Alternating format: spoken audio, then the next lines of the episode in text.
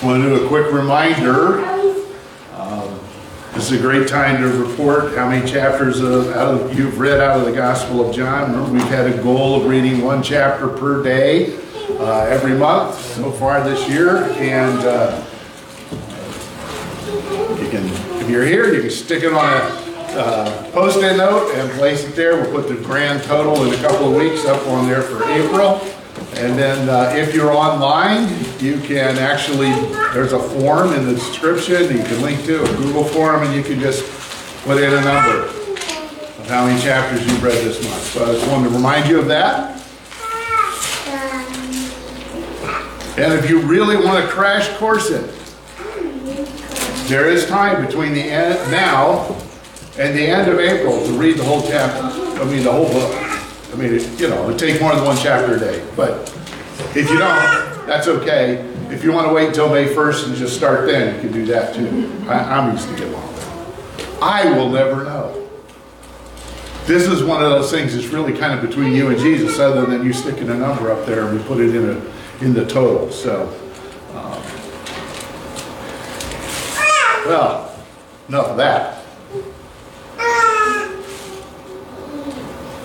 This is not going to be news to anyone in this room or anywhere in this world, but chaos crashed in on us this year. Did you notice? Yeah, everybody noticed. The Washington Post, in December, the Washington Post asked its readers to describe 2020 in one word or phrase. 2,000 people responded. I'm not sure how many of the, I'm not sure how many of the responses were actually ones that they couldn't print. But there were several that they could. Here are the leading responses. One of the top ones was exhausting. And Matthew from Plymouth, Michigan says, all of our challenges have been drawn out slow motion car wrecks. From COVID to the election to police shootings to unemployment to no sports to some sports and no fans. It just keeps dragging on. He says, I feel trapped in a corner and all I can do is try to block the next thing that gets thrown at me.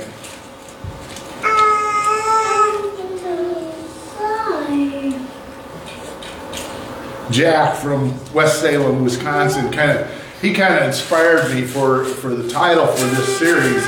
His word was lost. He said, we've lost our way as a country. The year was lost for students, families, weddings, holidays, graduations, positive human interaction. Lives were lost to disease. It feels like being lost in a wilderness with no map or compass. Chaotic was another popular word. Maya from Fairfax, Virginia wrote, coronavirus, the election, inability to acquire simple provisions like toilet paper, racial injustice, families being torn apart, I do not recognize this country anymore. Unrelenting. The pandemic, Anthony from Austin says, the pandemic washes over every feature of our lives, from when we get up in the morning to when we go to bed at night. There is no escape from it. And it just keeps coming and coming. It's like an avalanche of news, death, and destruction.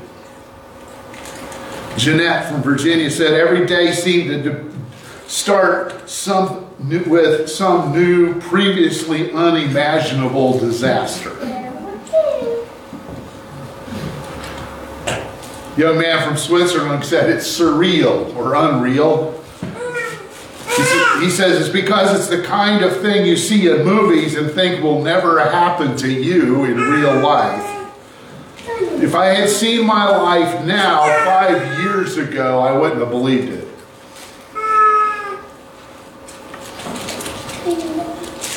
Heartbreaking.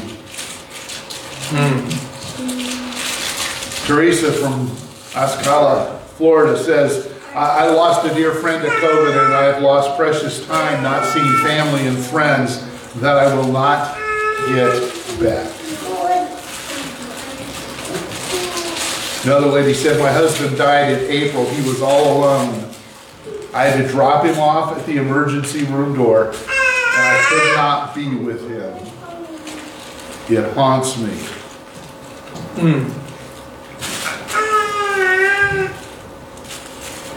And this phrase, I think, is really great. A year of missing.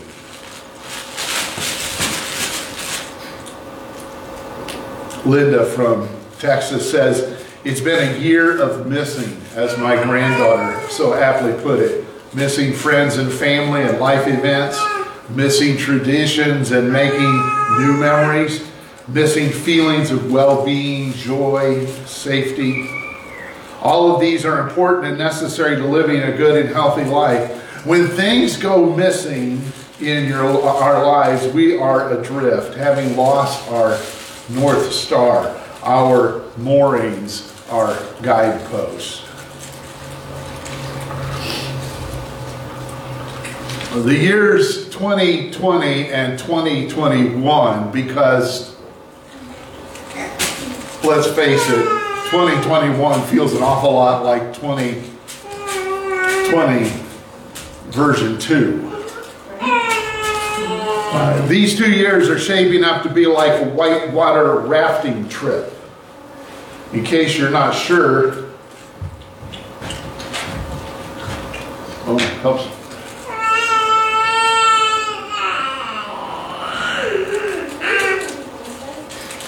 This is a whitewater rafting trip.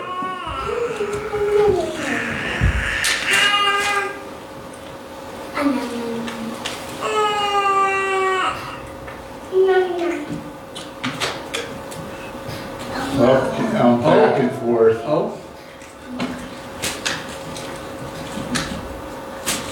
Oh, we got it. We're going to be okay.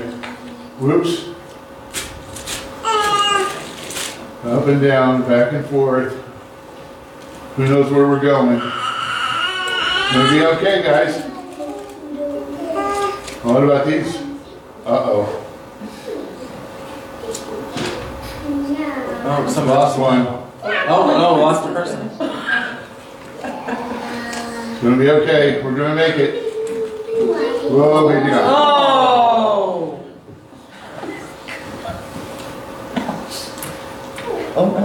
Here comes another one. We're going to be okay, though. I think they're going to make it. Well, maybe not. I've watched this before. Oh, we did. Yeah, I'm going to get these guys out of the water. See, to me, that's 2020. Just when you think you got it all set, your raft goes upside down. Now, that's particularly bad for somebody like me. Somebody asked me recently if I was a swimmer, and I said no. I float like a waterlogged log, about 6 inches under the surface. Very difficult to breathe there. All right. So that's what happens when you go whitewater rafting. Sometimes it's okay and sometimes it's not. Some people have wrapped all the chaos of the last few months up into 2 words, VUCA world. Now you're probably like I was the first time I heard this and thought, what in the world is VUCA? I thought I knew most English words, or a lot of them anyway. Where did this come from? It's Wikipedia calls it an artificial word. That's a made-up word, is what that means. It's an acronym. It was started in 1987 and was adopted by the U.S. Army War College in the 90s in response to the collapse of the Soviet Union, because suddenly there was no longer just one main enemy we had to keep our eyes on.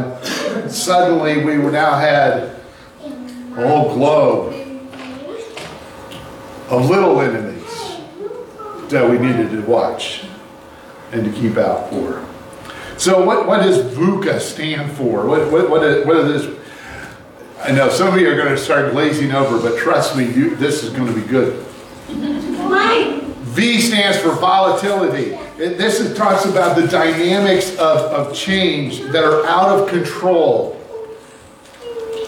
Whitewater rafting. You have no control over where that water's going, over those rocks. The nature of change is also kind of vacillating and changing. And sometimes the change is a little thing, and sometimes the change is a minor thing. Sometimes the change is something that hasn't happened for 100 years. Global pandemic is an example. The speed of change is and has been, and it looks like it's not going to change. The speed of change is constantly, continuously accelerating. Change is happening faster and faster and faster and faster. None of us a year ago thought we would still be wearing masks today. Sure, we're just going to be safe. We're going to say, back off, keep the distance, and it'll go away in a few months. Nope, it's not going away. Volatility. Change is happening at rapid, unprecedented, unexpected rates. Uncertainty. Well, if change is happening rapidly and uncertainty, there's a growing lack of predictability. We can assume we know what's going to happen, but we probably will be wrong. There's an increasing probability that we will be taken by surprise. Volatility, uncertainty, complexity. There's a wide variety of forces at work in our world that cloud and confuse the issues. There's no obvious cause and effect chains anymore. Things just seem to pop out of nowhere. There's a thick fog of confusion that surrounds everything. Last one, A, ambiguity. Reality is hard to make out. It's like our raft flipped over and we're upside down in the water trying to figure out which way's up. And did I just hit a rock, or was that my friend? The potential for mistakes is huge because it's hard to figure out what we're doing. And everybody has an opinion. Take the pandemic, for example. I posted on Facebook recently that I had my second vaccination shot. Several people gave me thumbs up. A few gave me a heart. One gave me a crying face. She was sad that I had been vaccinated. She is not in this room. She doesn't even live in this state, so okay.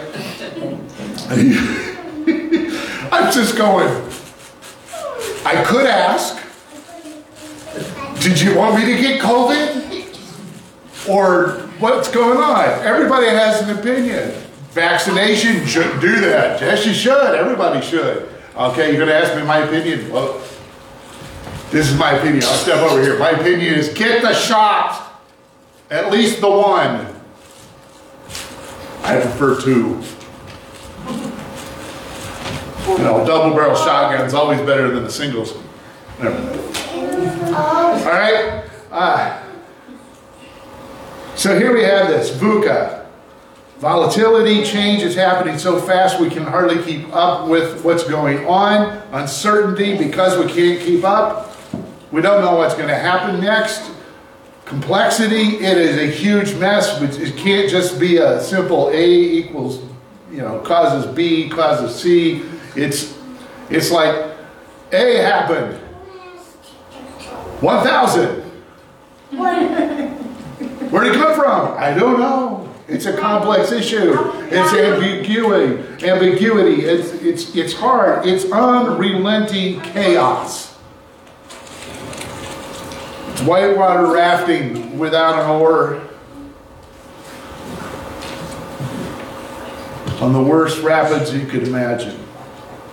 And it makes me wonder, how can we stay calm, cool, and collected when chaos crashes in? How are we as followers of Jesus supposed to respond? How are we to respond when it feels like the whitewater river of life turns our raft upside down and deflates it?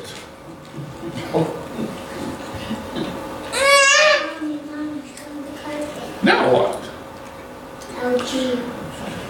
Now, we are not living in the first VUCA world, all right? I think that's probably the last time I'm going to say that, okay? So everybody's going, what? Okay. We're not living in the first period of time where it was confusing and change was happening so fast. We're simply the first ones to describe it this way. There have been others who just thought it was normal. They thought that's the way the world is. You never know what's going to happen next. The first century was a time of upheaval, especially for the very first followers of Jesus. I'm going to share with you a list of chaotic events from Paul's life. Paul, the pioneer missionary. He wrote this list in response to some people who were saying, well, you know, Paul's nice and all, but he's not like us. He's not cool like us. And so they bragged about the things that they had done and so on. And Paul says, okay, you want to compare lists? I feel like I'm nut for doing this, but I'm going to do it. 2 Corinthians chapter 11, verses 23 to 27. Here's just a few of the things he points out. He says, five times I have received 39 lashes. 5 separate times he was whipped with 39 lashes. That's almost 200 for those of us who are not real math oriented. I'm a good estimator, right? 3 times I was beaten with rods by the Romans. They skipped the whip, went straight to the rods. Once I was stoned by my enemies.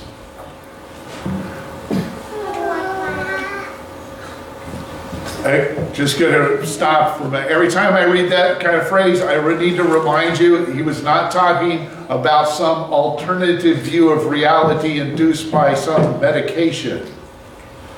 He was stoned by people throwing rocks at him until they thought he was dead.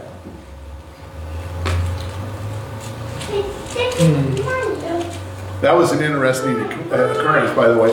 When they left him for dead, and he got up and walked back into town. That would have been fun to see people the next day. Hey, see this bruise? I think that came from you. I love you. Well, that's a whole other sermon. We'll do that one another time. He says, 3 times I was shipwrecked. I have spent a night and a day in the open sea. I faced dangers from rivers, from robbers, from my own people, from the Gentiles. I faced dangers in the city and in the open country, dangers in the sea, dangers among false hypocrites and Christians. I've had to do hard work and face hardship. I've had many sleepless nights. I've been jailed numerous times. I've gone hungry and thirsty. I've often been without food, cold, and had a lack of clothing.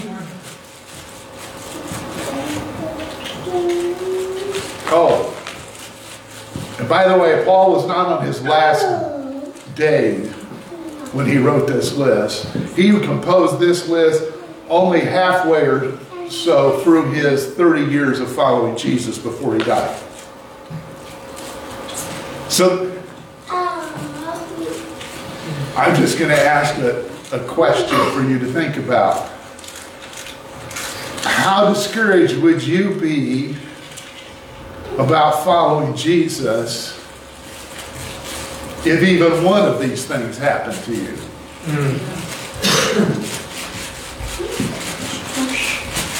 Well, how dare you ask me that question? Well, I asked myself. I'm not sure I'm really happy with the answer either, so I need to work on that. So how can we stay calm, cool, and collected when chaos crashes in? If we're going to ask anybody, I want to ask Paul. This guy can probably help us find the answer. I mean, it's like Paul's life is like one whitewater rafting accident after another right before you go off the top of Niagara Falls. And then you pop back up to do it all over again. So he ought to give us an idea. And one of the things that I think we could notice from what Paul says to us is that following Jesus will never give you a get out of chaos card. So, 2 Corinthians chapter 4. I'm just going to hit some high spots. You can follow along in your hardcover, hard copy Bibles, or you can follow along on the YouVersion event.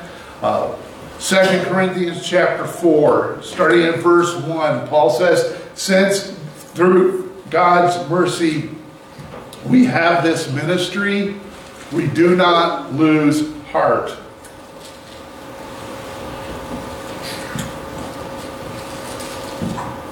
You've been beaten and jailed and shipwrecked and attacked, and they tried to kill you, and you don't lose heart?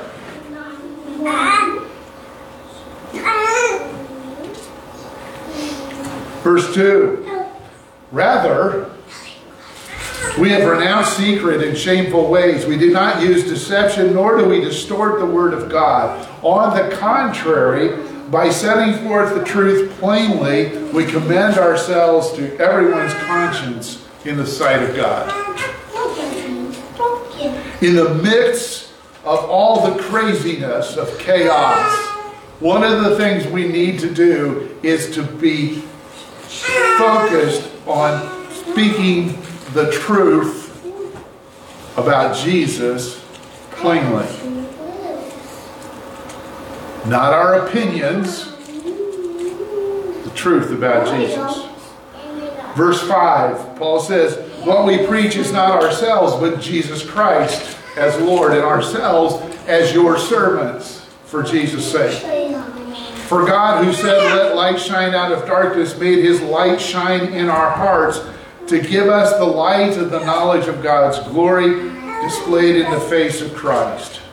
Well, that is a really long sentence, but basically what he says is, God opened our eyes to who Jesus is. And that's why we talk about it. Verse 7, "But we have this treasure." This treasure in jars of clay to show that this all-surpassing power is from God and not from us. Our ability to understand who Jesus is from Him. It's not about us. It's Him. It's what God has done. But then he goes on in verse 8. Listen, again, another list. "We are hard-pressed on every side, but not crushed. Perplexed, but not in despair. Persecuted but not abandoned, struck down but not destroyed." And I'm just going to take some license here and say, if he knew about whitewater rafting, he would have said, our raft is overturned and deflated, but we're still swimming. Verse 16, "We do not lose heart."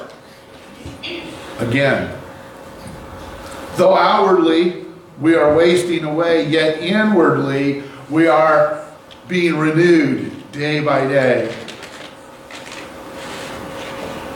Remember what he just said about the things that were happening to him and that list of things that he said were happening to him? This is his commentary on those things in verse 17. are light and momentary troubles.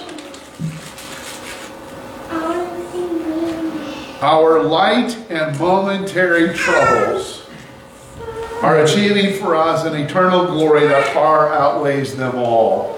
So we fix our eyes not on what is seen, but on what is unseen, since what is seen is temporary, but what is unseen is eternal. So if we were to ask Paul, how can we stay calm, cool, and collected when chaos crashes in? How can we not lose heart in the chaos that we face? Paul might say something like this: act and speak on purpose as you trust Jesus to see you through. Tell the truth about Jesus plainly. Keep it simple. We had a good summary of it last week. I'm going to repeat it because, when I hear good stuff, I try to say it several times so I'll remember it. So here it goes. Jesus is God. God loves us. Jesus died on a Friday and rose the next Sunday morning. We need Jesus.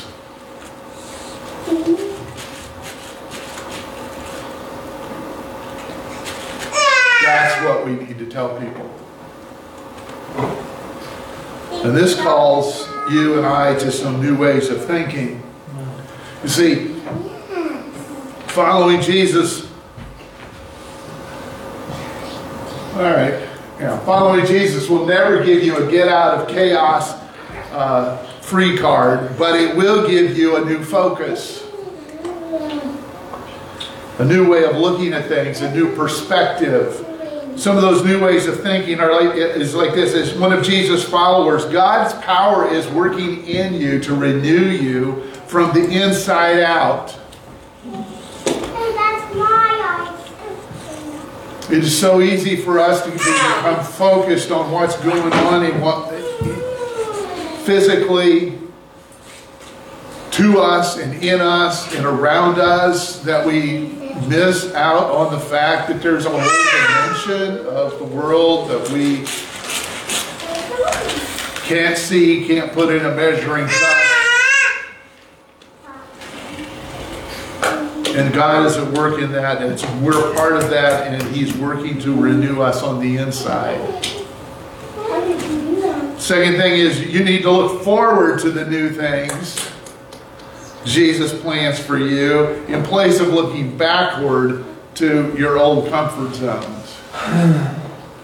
One of the things that I keep hearing us say, because I've said it, but in all of this chaos of 2020 and 2021, all I keep hearing is, I just can't wait for things to get back to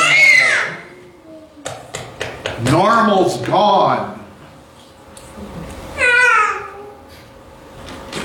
The world is a completely different place.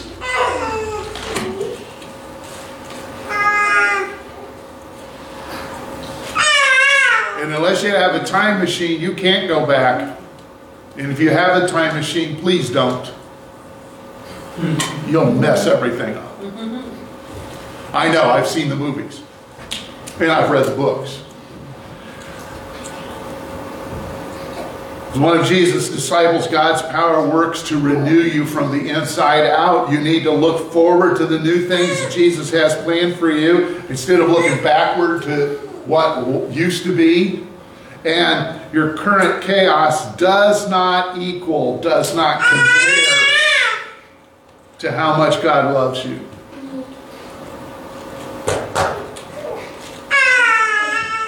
God did not love Paul any less when he was getting 39 lashes. The first time, the second time, the third time, the fourth time, or the fifth time. God did not love him less when he was beaten with rods by the Romans. God did not love Paul less when he was shipwrecked. God did not love Paul less when his friends abandoned him. God did not love Paul less when any of those things happened to him. Here's another thing you need to know. God didn't love him anymore either.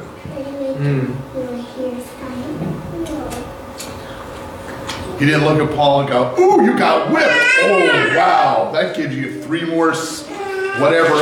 You understand what I'm saying? How do you measure love? I love my kids and my grandkids. I love my friends and my family members, right? How much? I don't have a measuring cup that'll fit that.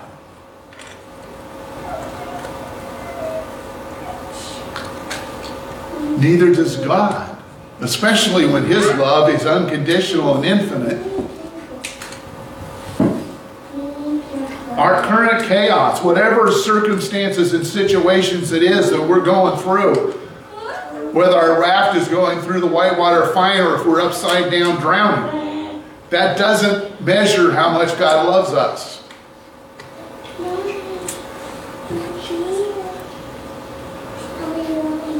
When we can't figure out what's going on, which way is up and which way is down, what we should do, we just need to remember one thing. We need to tell the truth about Jesus to anyone and everyone who will listen. Jesus is God.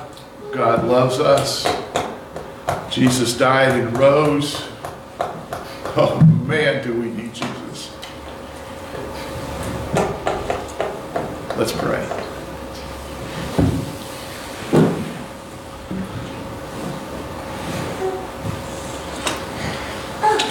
Lord, you know it's a wild ride these days.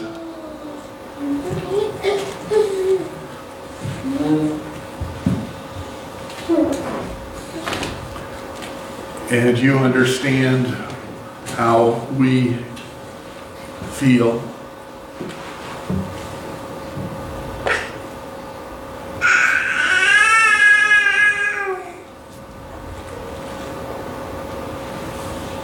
And you have seen others through crazy, chaotic turmoil.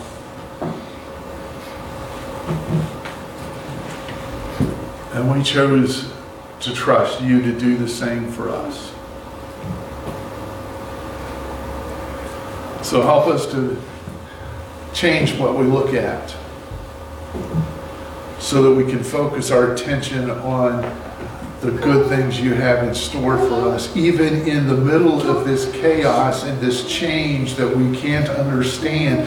You have plans to do new and great things in us and through us. Help us to keep our eyes open and focused on you and what you want to do. Help us to quickly and easily and plainly tell the truth about who you are. We don't need to argue. We don't want to argue. We simply want to state what we believe is true. Give us the courage and the strength to focus on the things that you want us to focus on and to speak the truth about who you are in the middle of this craziness, this chaos. Help us to praise you with our words and our actions. Amen. Well, again, I want to thank you for connecting with us today, either online or on site here. I want to remind you, Jesus is the center of God's plan for transforming and restoring this broken world. Jesus is the center of bringing peace to all this chaos and healing all the craziness. But you and I are the Holy Spirit's central plan for doing that in people's lives. We are central to the Spirit's mission to proclaim the story of Jesus to every man, woman, and child in Bay County and beyond. The Holy Spirit works in and through us to do far more than we could ever imagine or guess or request in our wildest dreams. He does it deeply inside. He does it gently. He renews our minds and transforms our lives, and He touches people through us. You are sent to love everyone, everywhere, every day. Go with Jesus.